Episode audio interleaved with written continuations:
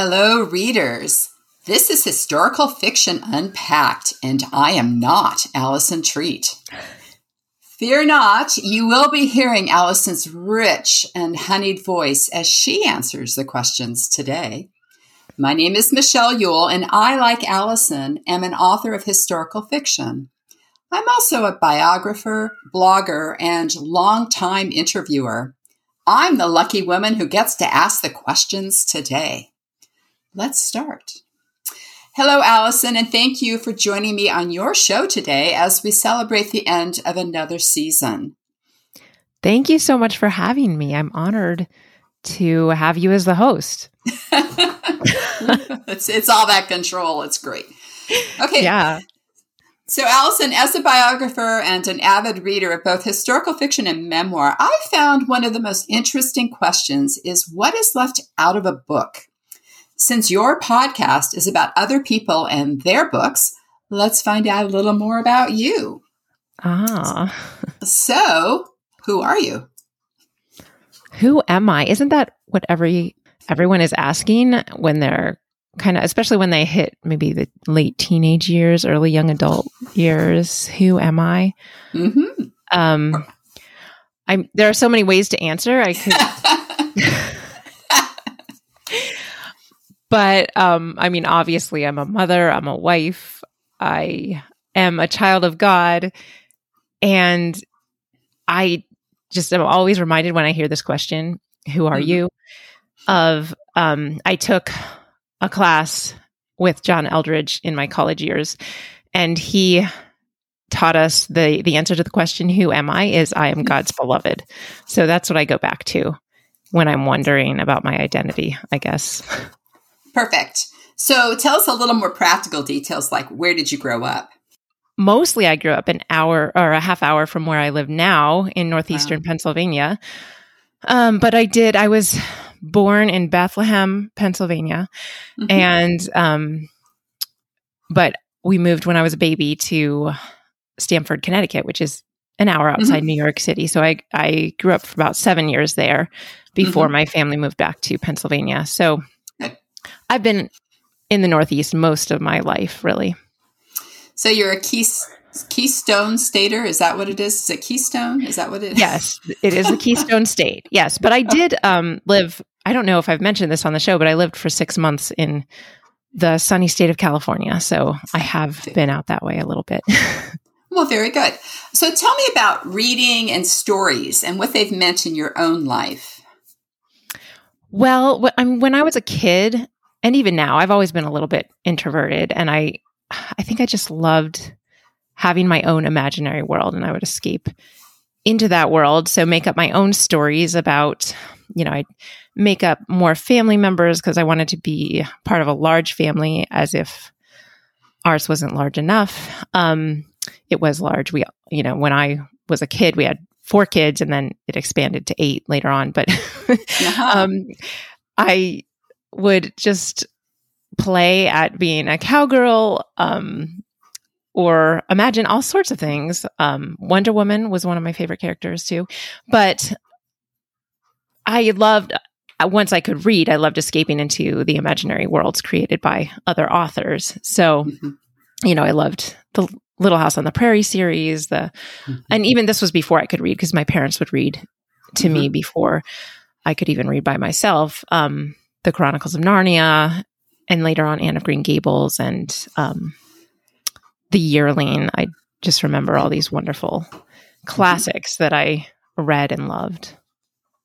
So, as usual, it sounds like Little House on the Prairie was like the starter drug for historical fiction yeah. lovers. I think so, yeah. So, did you, like me, add a character? Um, add a character to Little House on the Prairie? Yeah. When, I mean, I guess when I was playing Little House on the Prairie, because now I think I just was usually Laura because I kind of looked like Laura and I liked wearing braids. So, you added a character? Now I need to know more well, about. Yeah, this. there's always another fourth sister in all those novels, but that's because I was always adding myself in. Oh, that's great. Yes. Okay. So, who is the history lover and/or the storyteller in your own family? There must have been someone that kind of sparked this in you? Yeah, um, my mom was mm-hmm. definitely the history lover and the book lover in our mm-hmm. family, and she passed that on to me. Um, although my dad read a lot of, he did a lot of the read alouds at bedtime. So, like the Chronicles of Narnia and the Little House series, he actually read them to me, and he mm-hmm. Wonderful stories about his childhood. And his mother also told me mm-hmm. stories mm-hmm. that um, they just her, the stories about my grandmother's childhood so struck me that I actually put them in a book when I was probably 11 or 12. I mean, uh-huh. you know, uh-huh. not a, it's not published, but I still have it. So, um, yeah, I think we had a lot of storytellers. So you come by it naturally. Very good. Um, so, what was your favorite subject when you finally went to school? Well, um, I was actually homeschooled. I oh. most of my homes most of my education. Um, but I did. I always loved English and reading and writing, and but I feel like that really carried over into other subjects, especially with homeschooling. My mom did a lot of unit studies, and so I say we did a unit study on China. I remember, and that would involve the reading and the writing. So we read about Gladys Aylward, and we read The Good Earth. And um, also wrote about it too. So I think a lot of that probably helped me like integrate the even the history with English and writing. Mm-hmm. Now, you went on to write at least one historical fiction novel, One Traveler. Yes. So, why don't you tell us a little bit about that book? Okay, well, One Traveler is the story of Sidney Judson, who is a 17 year old boy from a slaveholding family in Georgia um, in 1860. So it's the year before the Civil War begins. And his parents are killed in a carriage accident. And he goes north to stay with his aunt and uncle, who it turns out are involved in the Underground Railroad. And they're in Pennsylvania. So while he's living with them, he kind of has to grapple with their different viewpoints on slavery and their different beliefs about um, black people and enslaved people and and what should happen in the country. And um, you know he has a a change of heart over the course of the book but i don't think that's giving too much away. So what took you into that? Okay first off you have a teenage boy basically a later teenage boy 17 year old point of view. What what made what drew you to that story and how did it form in your mind? Well um what really drew me to that story in the first place was that um, my mom made me read Gone with the Wind. Mm-hmm. Um, and I mean, I didn't hate it, but I I really had a problem with. I felt like the South was viewed through such uh, like rose-colored glasses, exactly view, and and I thought, uh, and also kind of the North was portrayed as this big bad evil that kind of ruined their way of life. Um, and I, I just wanted to write a novel, and I thought it was going to be this, you know, epic novel like Gone with the Wind, um, mm-hmm. about that showed the North in a more positive light, and and I think I also I was just, um, I became more interested in um, the Underground Railroad and the lives of of enslaved people who escaped slavery and um, the kind of the courage that that took. Mm-hmm um, it just it still fascinates me. Mm-hmm. Um, what were you, what were you surprised about while you wrote it? Um, or what did anything just surprise you, or was that part of the instigation that got you to write about that? I've never read a novel in along those lines where a someone from the south came north and then had their their perspective changed as a result. It was a really interesting concept, I thought. Oh, thank you. Um, what surprised me, I think, was that I had a very black and white view of, I thought, you know, kind of like the Northerners were the good people who mm-hmm. um, opposed slavery. Well, that was not really the case at all. And a lot of, at least the area that I was writing about, um, a lot of the people had Southern sympathies um, and, you know, helped catch escaped slaves and, and return them to slavery. Um, so I mean, there was a good,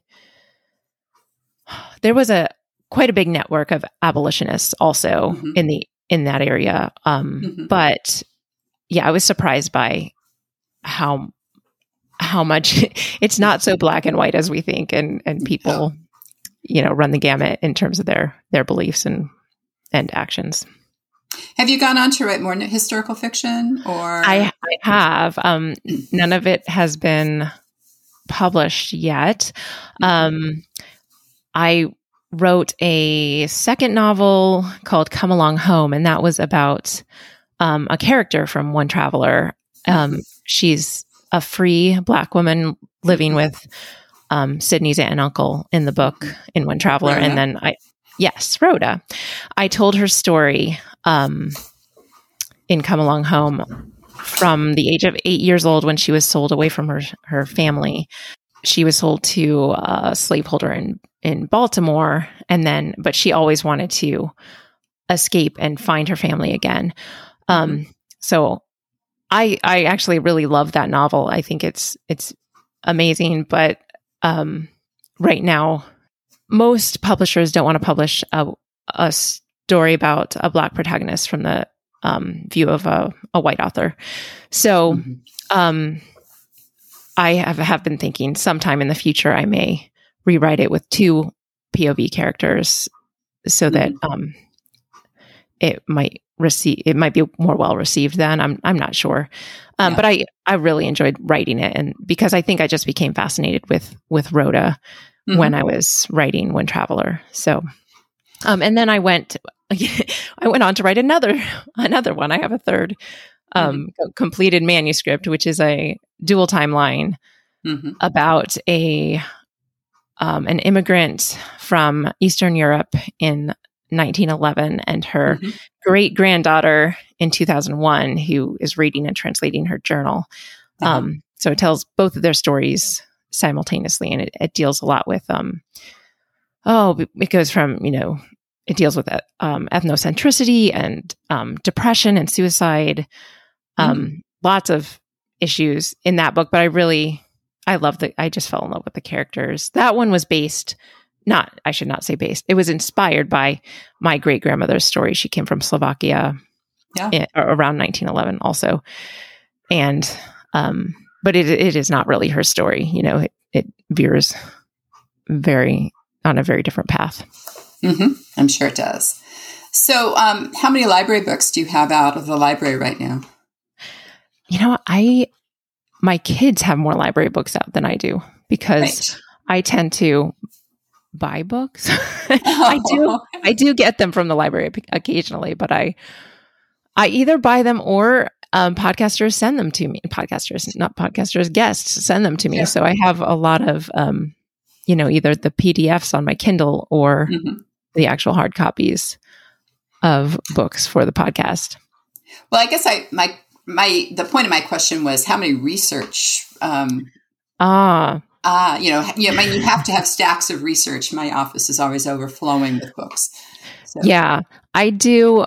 Um, but quite, yeah, I don't have any from the library right now for research, That's but I do have, um, I have a book about Asa Packer on my nightstand because um, I've been very interested in his daughter, Mary Packer Cummings. I'm not sure if you've heard of these uh-uh. people, but he is a coal baron from Pennsylvania, or he was. And um, his daughter actually, at the time, you know, he was one of the, like, basically up there with um, JP Morgan and Mhm. um, Rockefeller, kind of the same type of um, wealth. Um, and he, his daughter was the only surviving child, and she could not inherit his fortune unless she got married. So she Ah. married, she married a friend um, because she had no interest in getting married. So I'm very fascinated with that story, and I'm trying to dig up more information about about that family. It's very, um, it's very sparse. It's hard to find. So That gives you plenty of room then for your imagination to read. yes, that's true.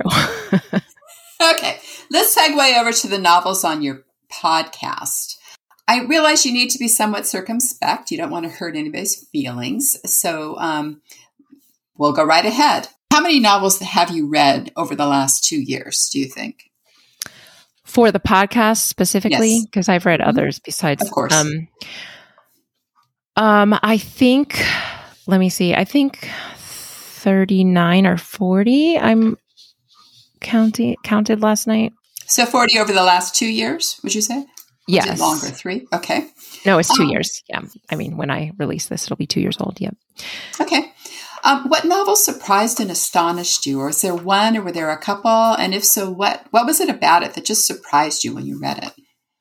Okay, so the one that surprised me or astonished me, I guess, would be um, "Prospects of a, of a Woman" by Wendy Voorsanger. Mm-hmm. Um, I talked about this on the show that it's it was not a clean book, and she when she heard the podcast, she said that was fair, you know. so, but the opening scene was very shocking. I read it and I was like, oh, this is that kind of book. Okay. Um, yeah, I don't even want to ex- describe the scene, yeah, but yeah. it was, it was, you know, very shocking and surprising. That was the most. Mm-hmm. Was there a, a, famous historical novel you simply didn't like? It doesn't have to have been on your podcast or not. Just some, like you just indicated, Gone with the Wind troubled you. Oh, right. Um, yeah, Gone with the Wind troubled me definitely. I I think it's interesting that it's it's so famous and widely read and um not not that that's a bad thing to read things that trouble you or make you think mm-hmm. or notice maybe what was wrong with the way we used to. Well, I think most people are looking at Rhett Butler and Clark Gable when they read that book. yes, probably.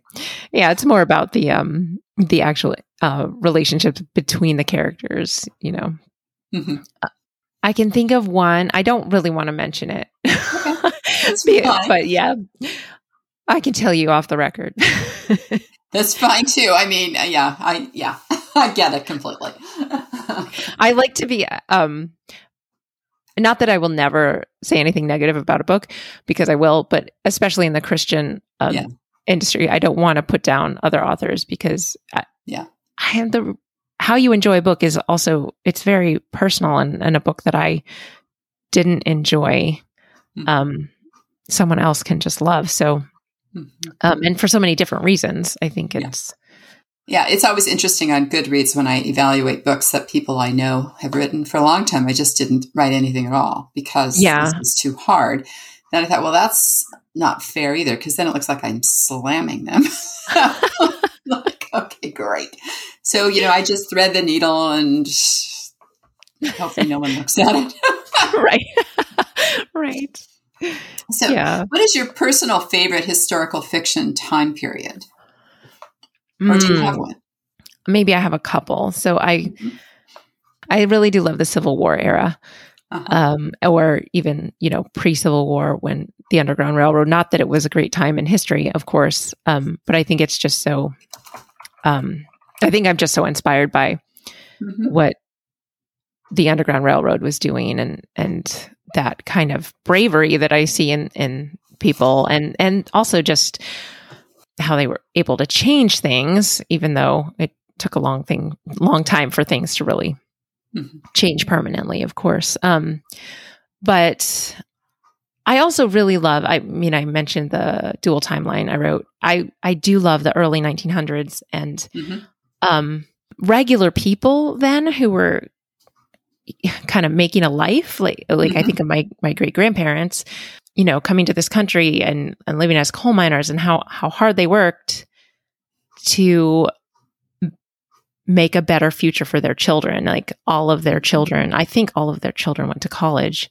Wow. And so I'm just also inspired by that time period. And I, I love to hear stories and, and read books, um, about that time period. I recently read one. I think, I think I'm going to have the author on next season.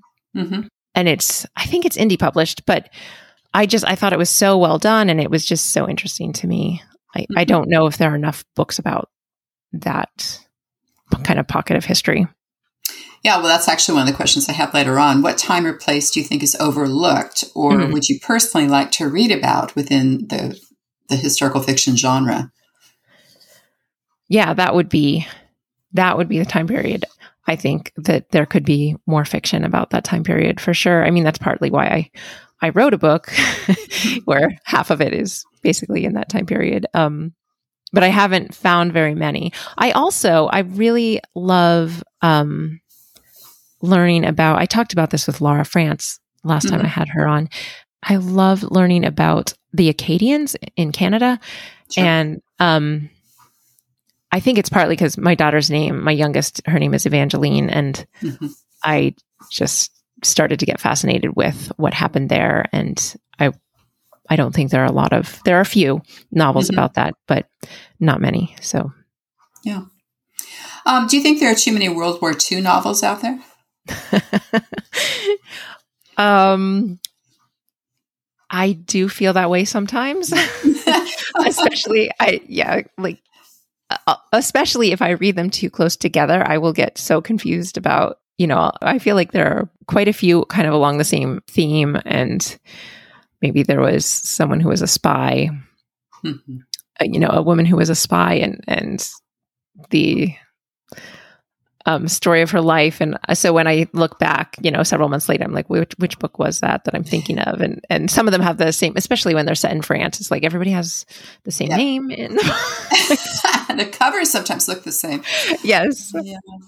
Yeah. No, see, I, I agree with you. I just read one though by um, Kate Quinn I can't remember oh. the title now. Of course not. But it, it, was about the heroine was a was based on a true story, but she was a Ukrainian sniper during World War II. Oh, I have not read that one. That's and um, it just was completely different, and it's vaguely linked to an earlier novel in which she had Russian pilots, female Russian pilots, also during the war. Which again, it was a theater and a, a totally wild story. I mean, these characters are wild that I simply wow. had never heard about, and so um, I can't say I really enjoy them because they were they were rough battle women um, in in that sense, but it was it was refreshing if you oh not refreshing but novel in that it was a completely different theater yes. and a different take on it, particularly with the Ukrainian story. Your interview last week with Elena Gordova, Gorokhova, um, was, Gorokhova, pardon me, uh, Ms. Gorokhova, was really, really interesting just because of her perspective. She's about my age of, of the Glasnost period mm-hmm. and um, also then of the Ukraine. And I laughed when I heard it because I've been arguing all along that it's the Soviets now, it's not the Russians again. And my husband mm-hmm. saying it's the Russians. They're acting just like the Soviets. So yeah. thank you for confirming my opinion there. right. Let's see. Um, what surprising facts have you learned about history in general if you've read through these novels? Or is there anything that has just stood out like, wow, I had no idea? And well, there was something that, um, and I know it's in one of, it's in my interview with Sarah Loudin Thomas. We talked about some kind of like work accident with miners where they ended up when they blasted it wasn't i don't know if it was coal mining but when they I think they were blasting out a tunnel or something.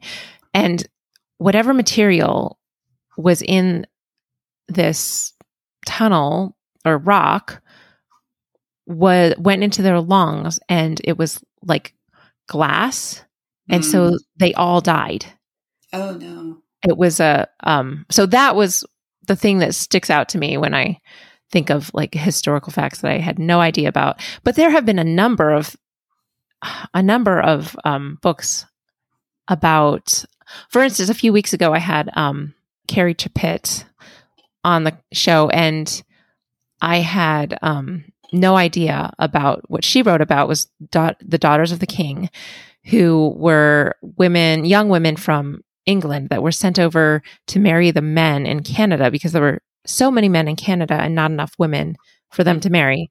Hmm. Um, so I had no idea about that program or anything about it until I learned about her and, and looked at her book and, you know, found out about that. And also, um, Sarah Elizabeth Sawyer, mm-hmm. who wrote about the Choctaw code talkers during mm-hmm. World War One. I. I I didn't really know much about that at all. So there have been a, a lot of parts of history that I realized I, I didn't have any knowledge of it. Um, mm-hmm. I think you kind of hone in on on your certain area and get to be almost an expert in that.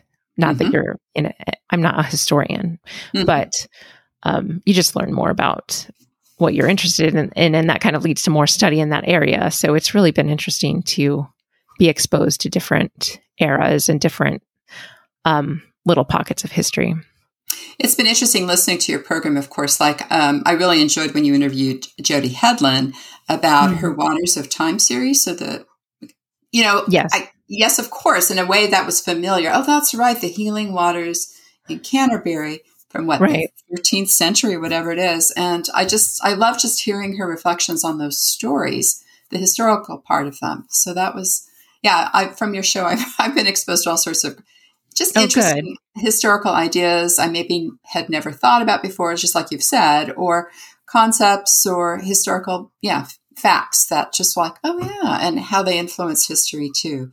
So right. all very good. All right, let's talk just about the podcast itself for a bit. So, where did the idea of this podcast about historical fiction come from? Well, I always, I shouldn't say always, since since podcasts have been developed, since the medium has been in existence, I have loved listening to them. I mean, mm-hmm. a few a few bloggers I followed way back when blogging was super popular. Mm-hmm. Um, they started podcasts when it developed. And I, you know, this was on my old like iPod shuffle. I would listen to mm-hmm. those podcasts. Um, so I always loved the medium and I um now there are just too many podcasts to even Yeah. Yeah, I have so many that I follow. I can't keep up with them. Mm-hmm. Um but I I kind of thought that I would enjoy doing something like this. And um, it probably more solidified when I, uh, in, in, 2019, I went out to the SoCal Christian Writers Conference. Mm-hmm. Um, and Thomas Umstattd junior mm-hmm. did a class at that conference. Um, and it was how to start a podcast mm-hmm. because he's, he's a marketing guru. He's very into, um, podcasting. Mm-hmm. He has several podcasts. So, um, when I took that class, I thought like I could do this, and I was kind of just mulling over it the next year. And then um, I listened to his podcast all the time, the novel marketing podcast. Right. And he did an episode early, very early in the pandemic about mm-hmm. what to do during the shutdown, which it kind of cracked me up because I he, he was acting like you have all this time because everything shut down, but I actually had less time because I had three children home from school and a husband exactly. working from home. yeah. He didn't have so many children at the time no. he made that no, now he does, but then he didn't. No. Um, so I, but I, it made me think. Um, I think he talked a little bit about how to find your focus, and since I write historical fiction, and I didn't see at that time there weren't any historical fiction podcasts. Right. Um, so I thought I'm going to find this this niche and and go for it. Um, and it took me, you know, till the end of that summer of 2020 to mm-hmm. really get it get it to where I felt I could start.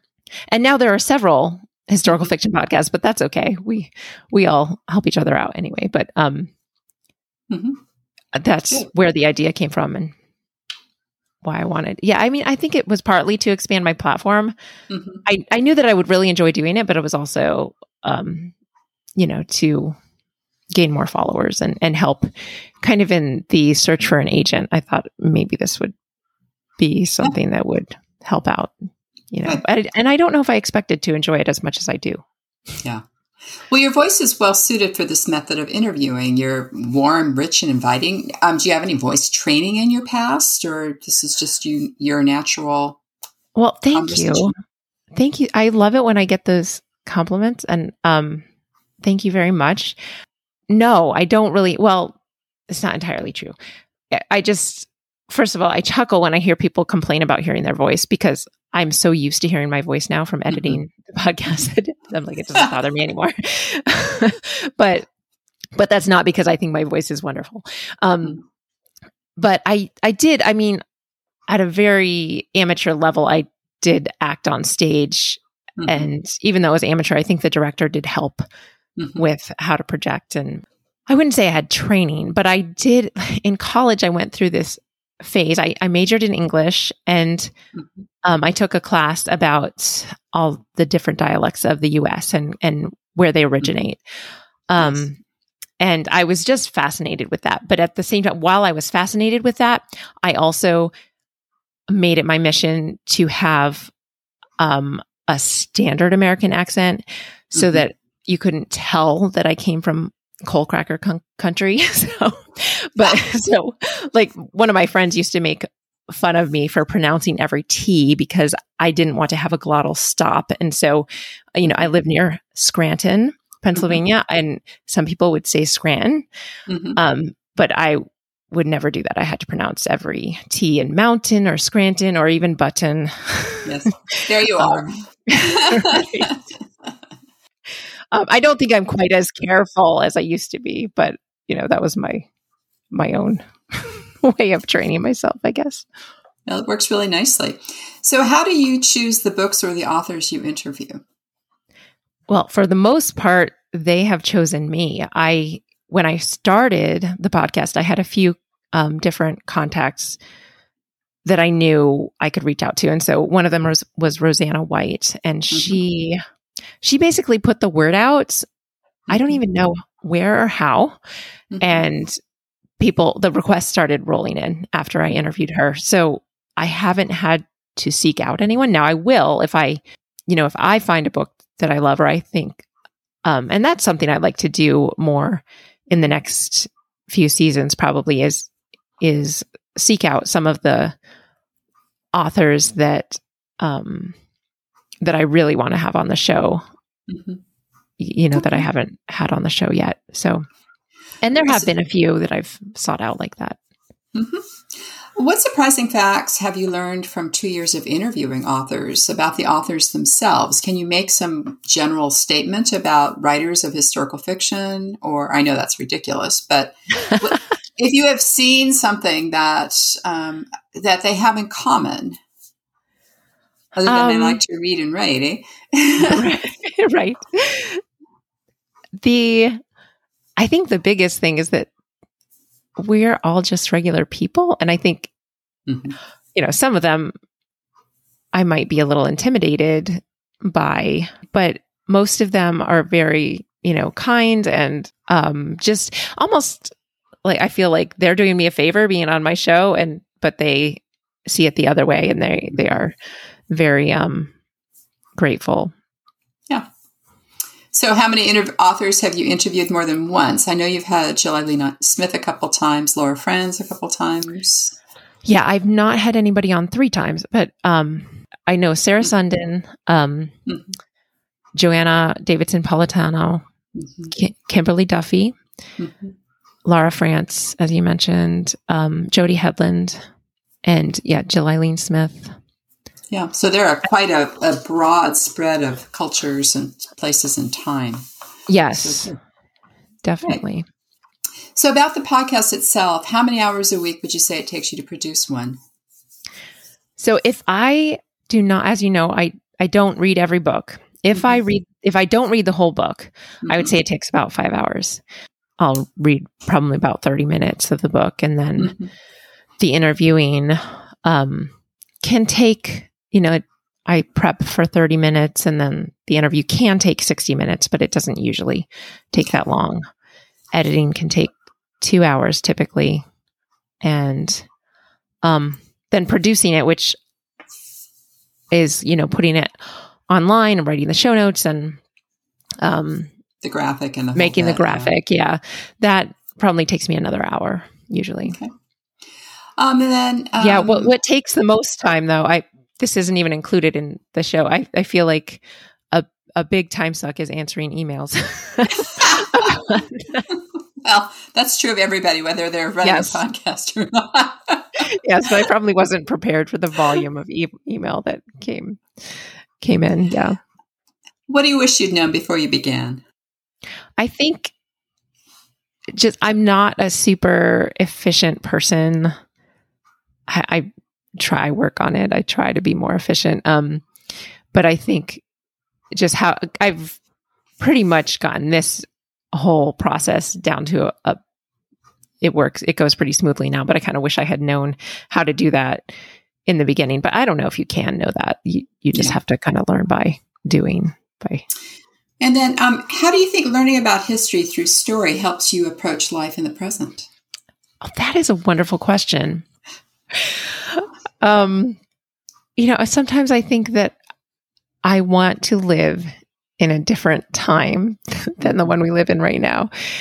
You know, and especially I think I thought about this a lot when the um, early in the pandemic when mm-hmm. everything was shut down and um, but if you know history, you know that there was always something and that even if say people live peacefully for 20 or so years there there was bound to be a time of upheaval and unrest and sometimes much worse problems than we're facing right now. So I think it helps us keep things in perspective. And I think we can learn things from history. We can look at civilizations and see what worked um, and how, you know, certain civilizations were great and and we can see their downfall when we look at history um, and what made them um, end up coming to an end. And I think it's important to observe that and learn from that also. That's hard to answer that that question. yeah, well, I got it from the best.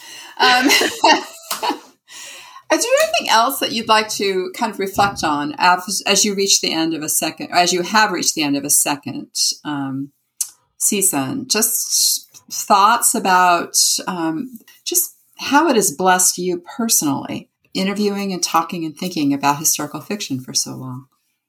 Well, I can tell you how speaking with all the authors has blessed me personally.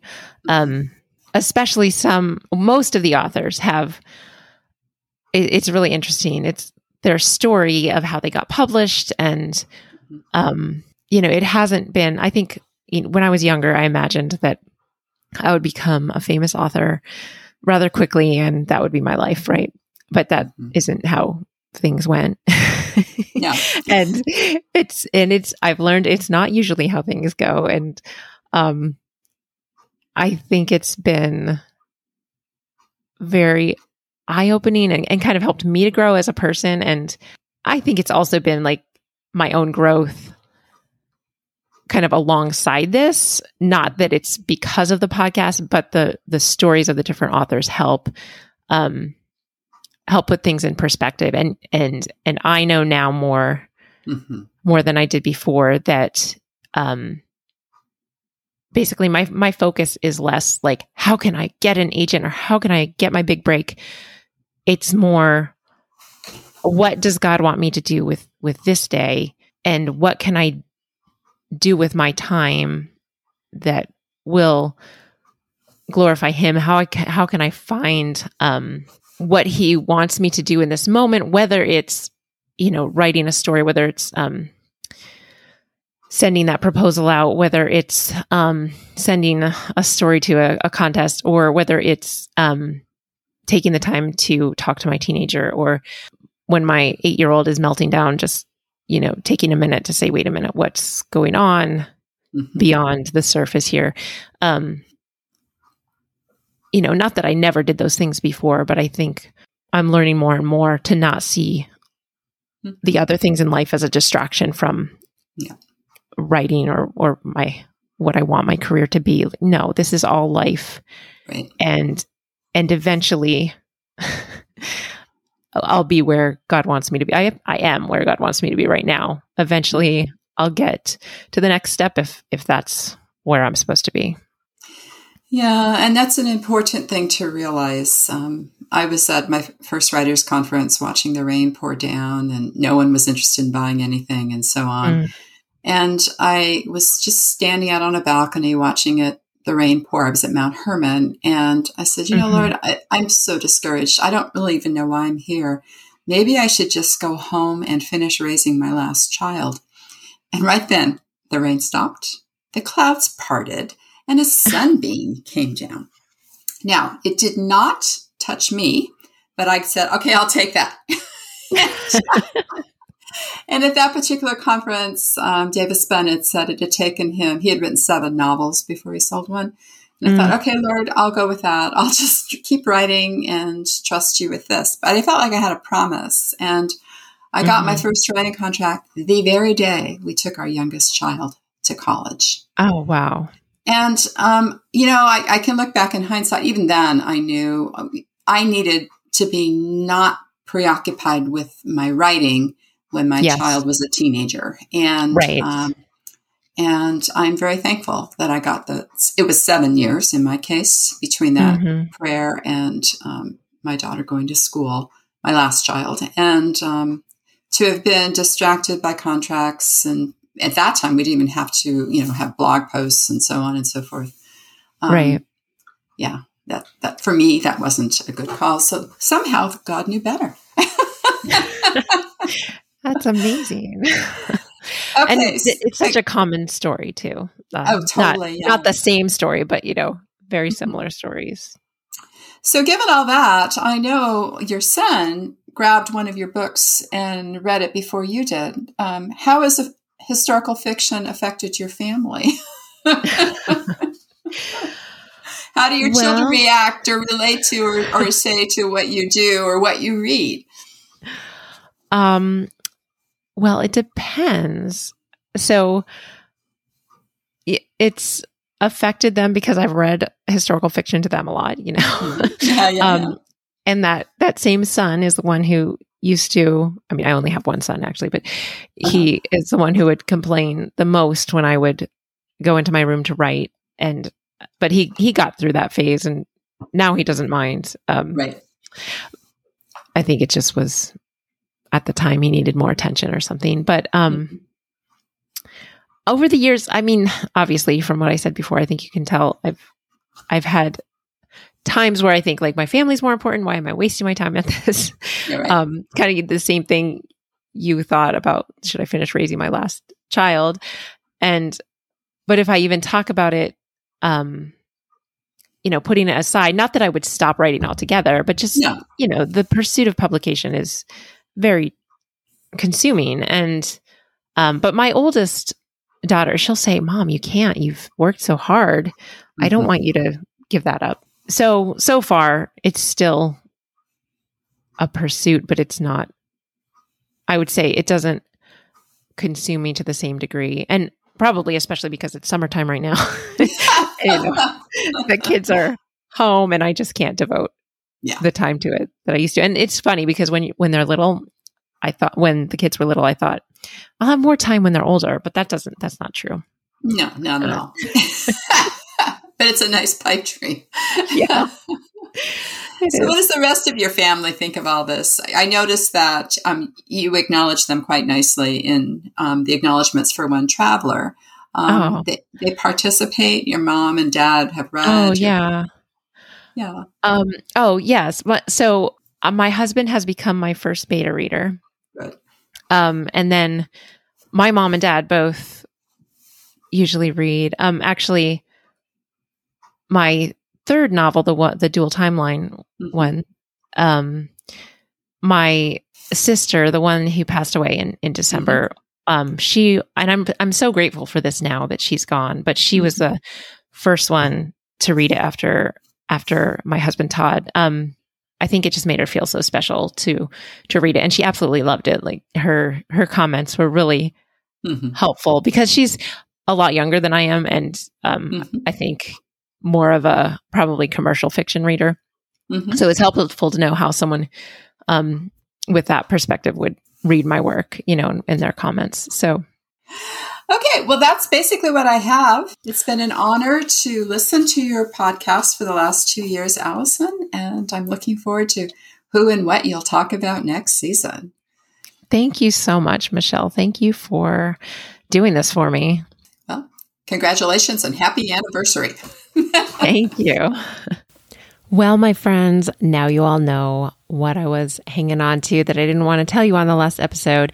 Um, it was so much fun to be interviewed by Michelle Ule. Um, she was actually on my show before, and I will link to that episode in the show notes, as well as a lot of the other things that we discussed on this a little bit longer episode, but um, I just appreciate Michelle for doing this and making my two year anniversary episode so very special. Um, she offered in the podcast group. So, this is a good time to tell you that the ways to get involved and support Historical Fiction Unpacked are number one, follow the show on whatever app you use. If you could rate and review it as well, that'd be fantastic.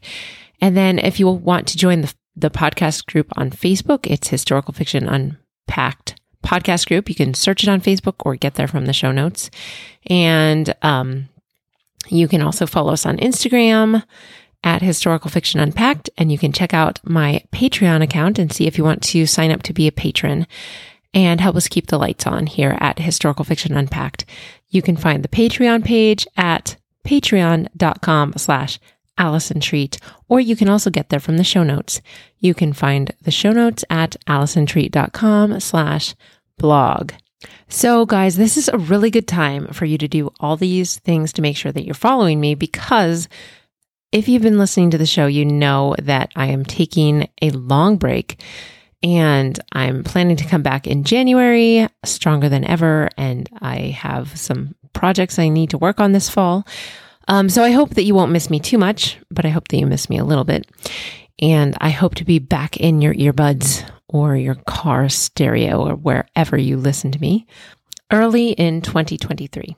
So make sure you make those connections with me because I send out a newsletter and I um, release videos on Patreon and I also talk to my Instagram followers on my stories sometimes. So that's fun. So you will be able to hear my voice if you follow me in those other platforms. But for Historical Fiction Unpacked, this is See You Later. I hope you have a wonderful fall, a fantastic Christmas season, and I will talk to you again next year.